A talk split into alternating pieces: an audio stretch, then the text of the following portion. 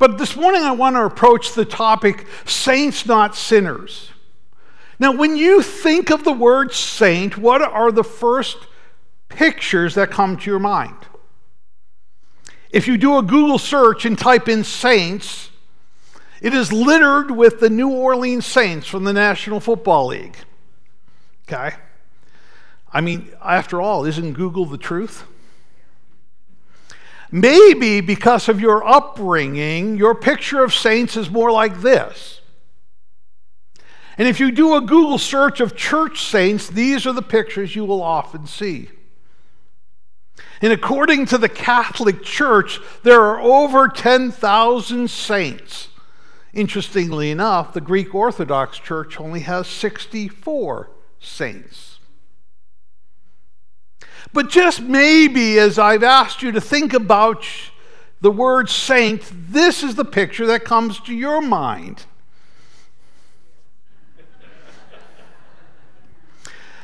Well, actually, what we should probably have put up there are pictures of our spouses. Now, having been in church ministry for over thirty-six years, I know the men and the women and the young people who have worked with children and youth are often considered saints for what they do. But in fact, the best picture The best, the truly biblical picture of what saints are is each and every one of you sitting in the pew. So take a moment and look around at the saints of God that have gathered here this morning. So, as you're able, saints, will you rise with me to hear the word of God from Colossians chapter one, verses one through fourteen this morning.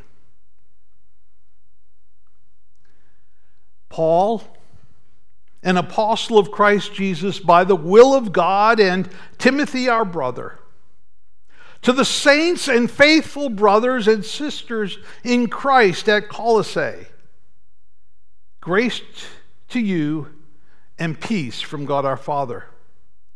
We always thank God, the Father of our Lord Jesus Christ, when we pray for you, since we have heard of your faith in Christ Jesus and the love that you have for all the saints, because of the hope laid upon you for you in heaven. Of this you have heard before in the word of truth, the gospel, which has come to you, as indeed the whole world, it's bearing its fruit and increasing, as it is also does among you, since the day you heard it and understood the grace of God in truth. And just as you've learned it from Epaphras, our beloved fellow servant, he is a faithful minister of Christ on your behalf and has made known to us your love in the Spirit.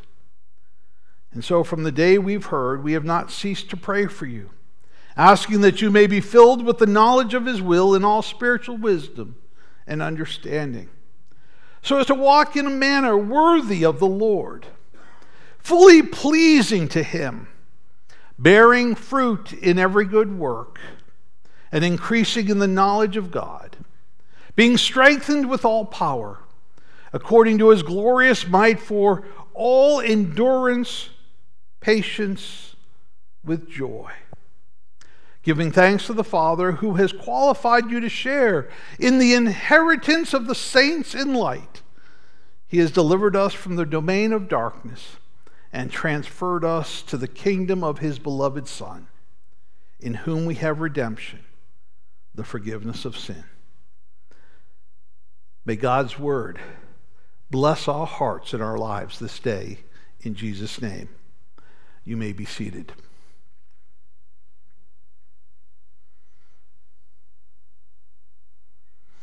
I recently read a story about a pastor who was asked by a man in the community to do his brother's funeral.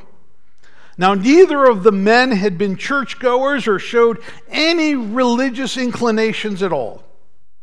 And the man offered to give twenty-five thousand dollars to the church if the preacher would call his brother a saint at the funeral. Now, the brother had been a real sinner in the community, and everybody knew it. And a friend of the pastor asked, "Are you not, you are not going to do it, are you?" And the pastor said that he was going to do it because the church needed the money. Well, word got out that the preacher had sold out to the family for money. And the church was filled for the funeral that morning. The pastor stood up, and this is what he said. "The man we are burying here today was a liar, a cheat, and a drunk. However, next to his brother who is sitting here today also, he was a saint." Now, depending upon the translation you read, the word saint or saints appear over fifty times in the New Testament, excluding the Gospels. It's a term that Paul frequently and regularly uses to describe the followers of Jesus in the early church. Paul begins his letter to the Romans with these words, "To all those in Rome who are loved by God and called to be saints, grace to you and peace from God our Father and the Lord Jesus Christ."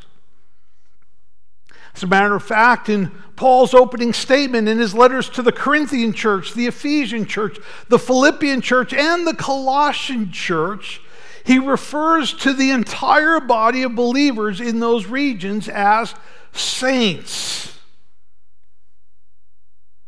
And I believe if Paul were writing a letter today to the believers that are gathered here in this sanctuary at North Olmsted Evangelical Friends Church, he would most likely begin his letter in a similar way and refer to us as saints. In fact, as I, as I was thinking about this this week, I think I've stumbled upon the key that can unlock the health and strength of every marriage and every family. I don't know about you, but I believe I've married a saint. But what would it, the Christian family look like if husbands and wives who have a relationship with Jesus began and ended each day by affirming in the other that, you know what, you're a saint, dear. Think about that.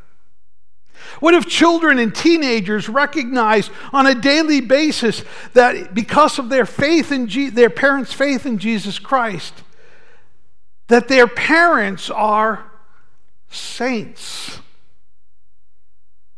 What if parents whose children have accepted Jesus Christ as their Savior and Lord, even in the midst of all that they do or don't do, affirmed the truth in them that, you know what, Johnny, Sarah, you're a saint?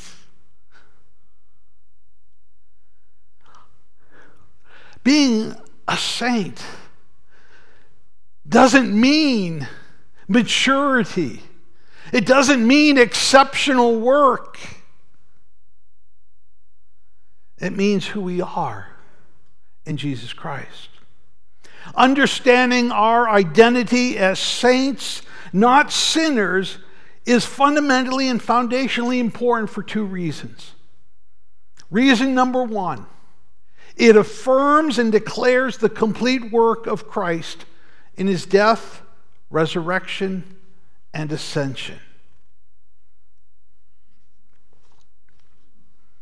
In the last two verses of our scripture passage this morning, we read these words, "He has delivered us from the domain of darkness and transferred us to the kingdom of his beloved Son, in whom we have redemption, the forgiveness of sins."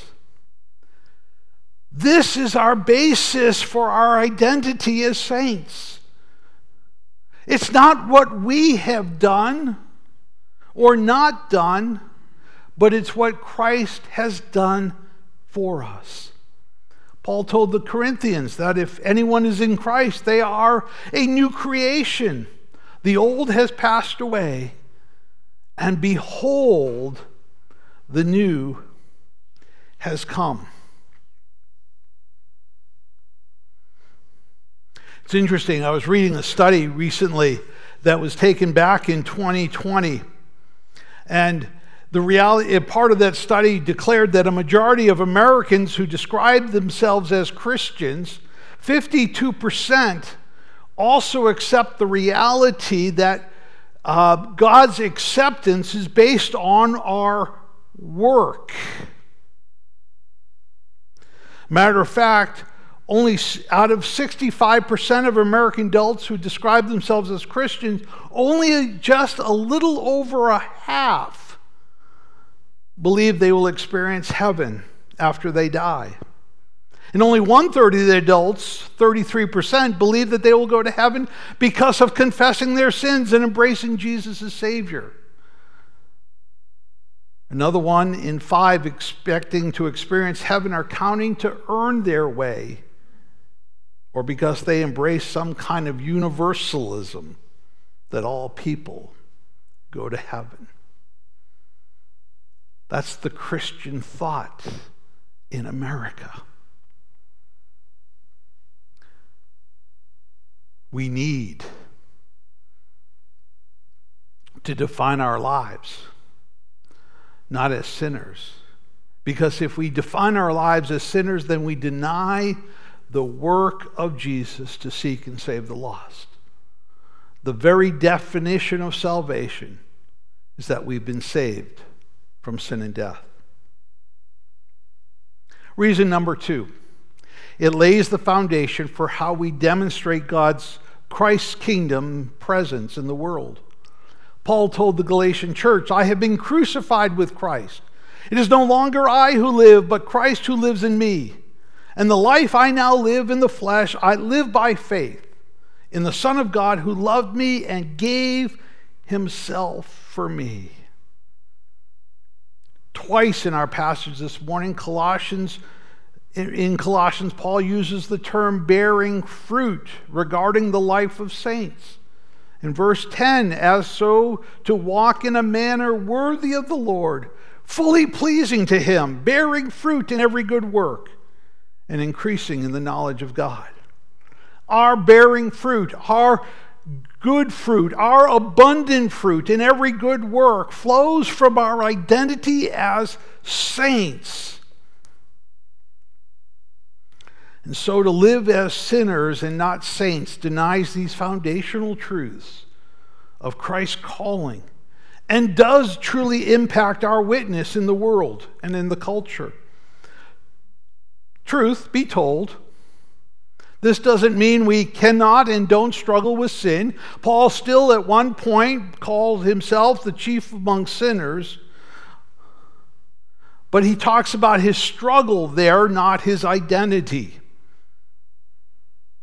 We are indeed saints who still sin, but we are also being transformed by the Holy Spirit into the perfection of Christ that is ultimately fulfilled in our eternal glory.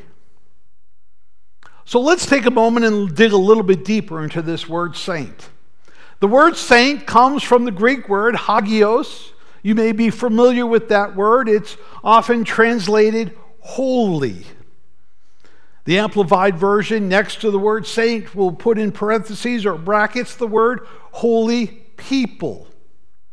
Biblically speaking, it means to be set apart. But if we are to understand this word in the context of both the Old and New Testament, the word is best translated dedicated. Throughout the Old Testament, we see people and things become dedicated or set apart by God, for God. It could be a lamp, a table, it could be bread, any kind of an offering. It was even the priests and the children of Israel themselves. In each of these cases, they were set apart from, an, from their ordinary purpose for a special purpose. As saints and Christians, we are called to live in the world, but not of the world. As saints and Christians, our purpose is to be the love and the presence of Jesus in a broken world. We have a special purpose. It's God's purpose. Now, I know all illustrations are not perfect, but let me offer you two to help us think about what this word hagios means in terms of being holy or dedicated and set apart. And I will confess to you this morning that I found these illustrations on a Jewish studies website. Now, how many of you have a toothbrush? Okay, glad to hear that all of your hands are up. Parents, take note of those children that do not raise their hands. Now, some of you might have a battery-operated one, and I just want to ask you this simple question. What's the purpose of your toothbrush? It is to brush your teeth. Now, how many of you use that? That is the dedicated purpose of your toothbrush, correct? Now, you don't use that same toothbrush to scrub the mold in your shower, do you? You don't use it on the bathroom floor, do you? You don't use it to scrub the toilet, do you? Or even the plugs in the engine of your car? No. Or may, maybe some of you use it to do your dog's teeth. Why don't you do it? Because it's set apart. It has a dedicated purpose of brushing your teeth. Now, I don't know about you, but in my house, there are two types of travel mugs, okay? There is the one that is dedicated to coffee, and there's the one that is dedicated to tea. If you cannot tell, this is mine, this is my wife's. And you know what? They are set apart specifically for those purposes. And boy, do I get in trouble if I ever decide to put my coffee in my wife's tea container. Does anybody else have that problem? By the way, I've learned from experience. Each cup has a dedicated purpose.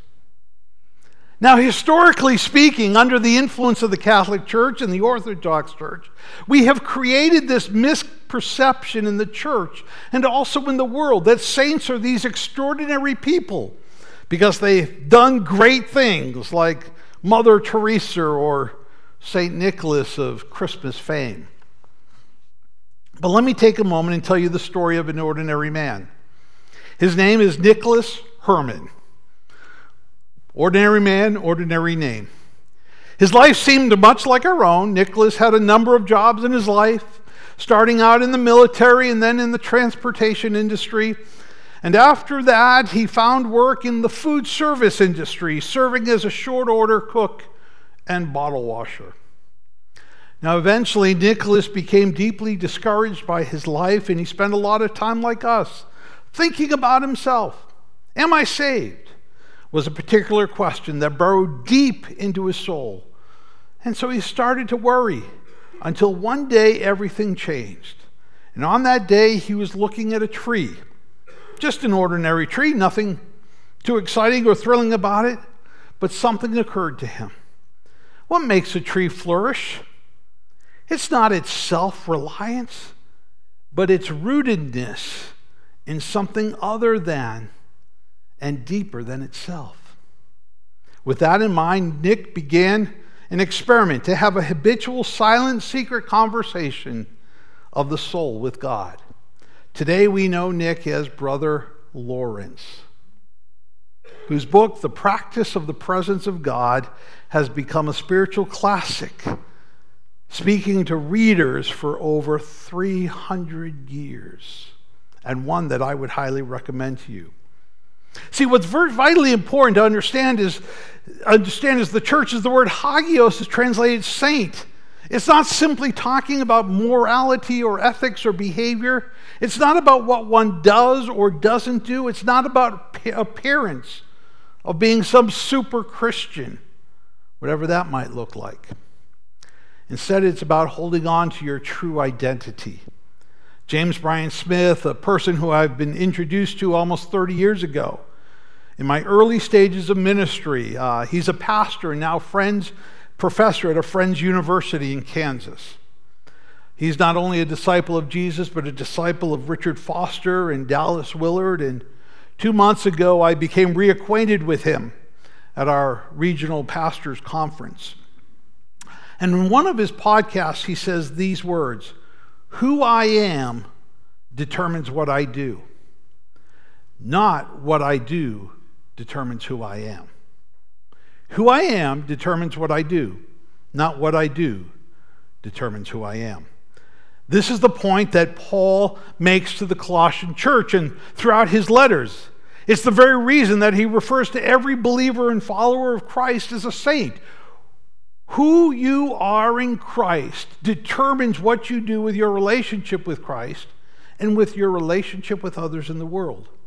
The world tries to tell us the opposite story, and Satan, the author of all lies, hopes that Christians will buy into the false narrative that what I do determines who I am. This is the message that rings so loud and clear in our sports and entertainment industry.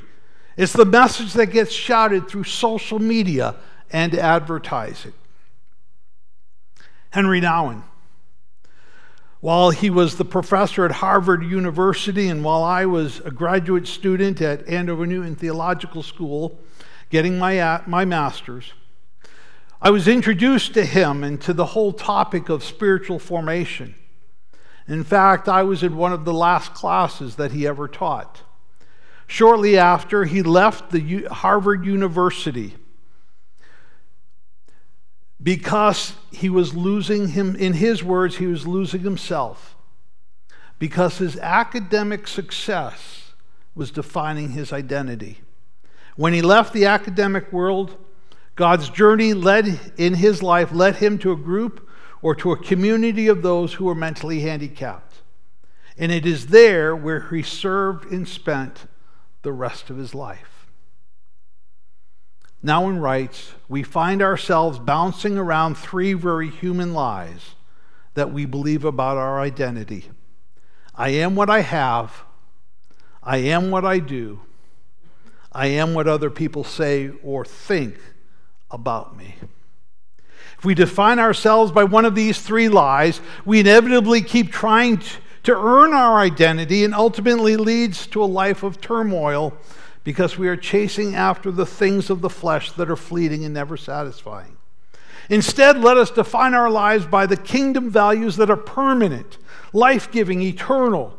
It is essential that we embrace the way that God sees us and the way that God knows us. He knows us as saints, not because we've earned it or deserved it, but because of his great love for us and what he has done for us through Jesus Christ. Our identity as saints is a gift from God, and the church needs to embrace the gift for the sake of the world. Therefore, we are the dedicated people of God, and we are dedicated by God and for God. So what does that practically mean? I want us to turn our attention back to the scripture this morning, and this time from the Passion Translation. Beginning in verse ten, "We pray that you would walk in the ways of true righteousness, pleasing God in every good thing you do. Then you'll become fruit-bearing branches, yielding to his life, maturing in the rich experience of knowing God in his fullness. And we pray that you will be energized with all his explosive power from the realm of his magnificent glory, filling you with great hope. Your hearts can soar with joyful gratitude when you think of how God made you worthy to receive the glorious inheritance freely given to us by living in the light." Wow. Let that translation soak in. I'm going to pick up on these verses next week, but let me just briefly give you three things to ponder until we gather together again. When we think of Jesus and his saintly life, the first thing we know is he spent time with his Father. The fullness of Jesus' humanity needed to spend time with his heavenly Father. It is the reason we find him getting away, whether it be in the morning or the evening or sometime in between. And at one point, Jesus says in his ministry, I only do what I see my Father doing. His spending time with his Father kept his identity firmly grounded in who he is. And as you know, the people all around him had all kinds of different expectations for him. But listening to his Father's voice kept the voices of others out of his life. Christ's identity was rooted in his Father's love. Is yours? Second thing, he spent time with his disciples. As imperfect as his disciples were, the community he called together was an essential part of his life. His humanity was rooted in community. And I truly believe that Jesus enjoyed being with those disciples during those three years of his ministry. And he even took greater joy in imparting that love, that grace, and that mercy upon them. We need to be in community with the imperfect others. We need to be in community with our brothers and sisters in Christ, saints, regardless of how imperfect we or they are. As saints, we're called to share life, and more importantly, God's life in us with each other. Do you enjoy community? Thirdly, he invested in the lives that he came to save. While Jesus was never of the world, he was definitely in the world.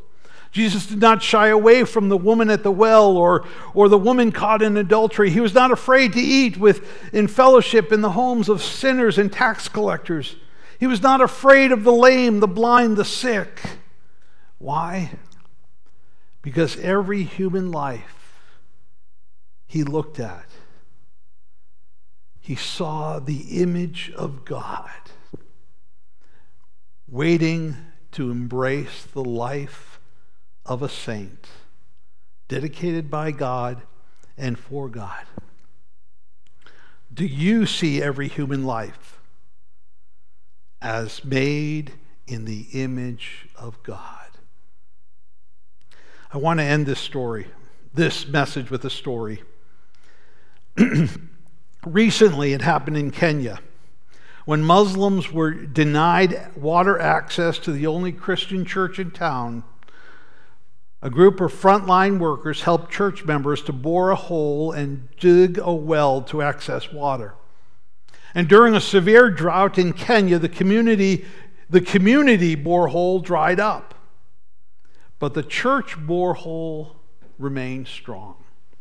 The Muslim community then requested water for their livestock. And the church of saints, rather than turning their oppressors away, they embraced them and provided water for thousands of animals. Through water, the church, which used to be despised, now found acceptance in the community. One of the Muslim leaders told the pastor of the church, "We used to call you enemy, but now we call you brother." And we can pray that the church, the presence of Christ in that church, will continue to show that Muslim community God's love for them. Let us pray. Most gracious and heavenly Father,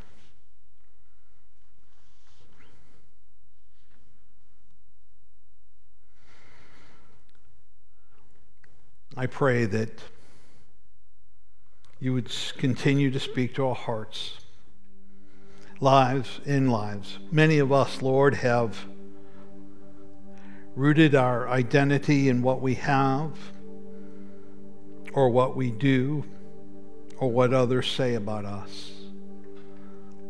But right now, I pray that we will hear your voice that says, I am God's child. I am Christ's friend. I've been justified. I am united with the Lord, and I am one in spirit with him. I'm a member of Christ's body, a saint, a holy one. I am complete in Christ.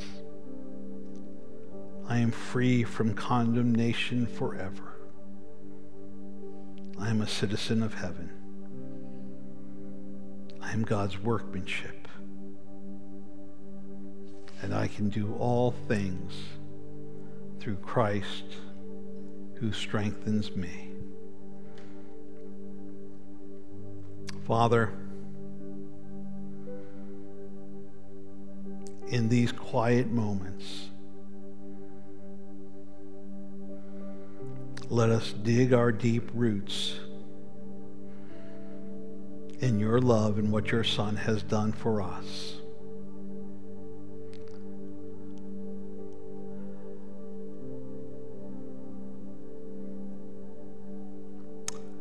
May we trans, for some of us, it means transplanting those roots out of this world and into your presence.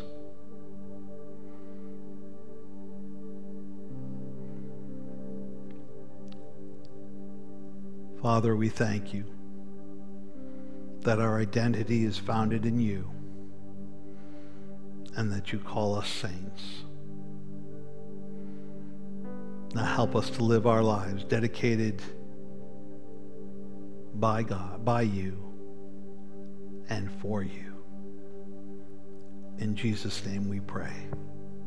Amen.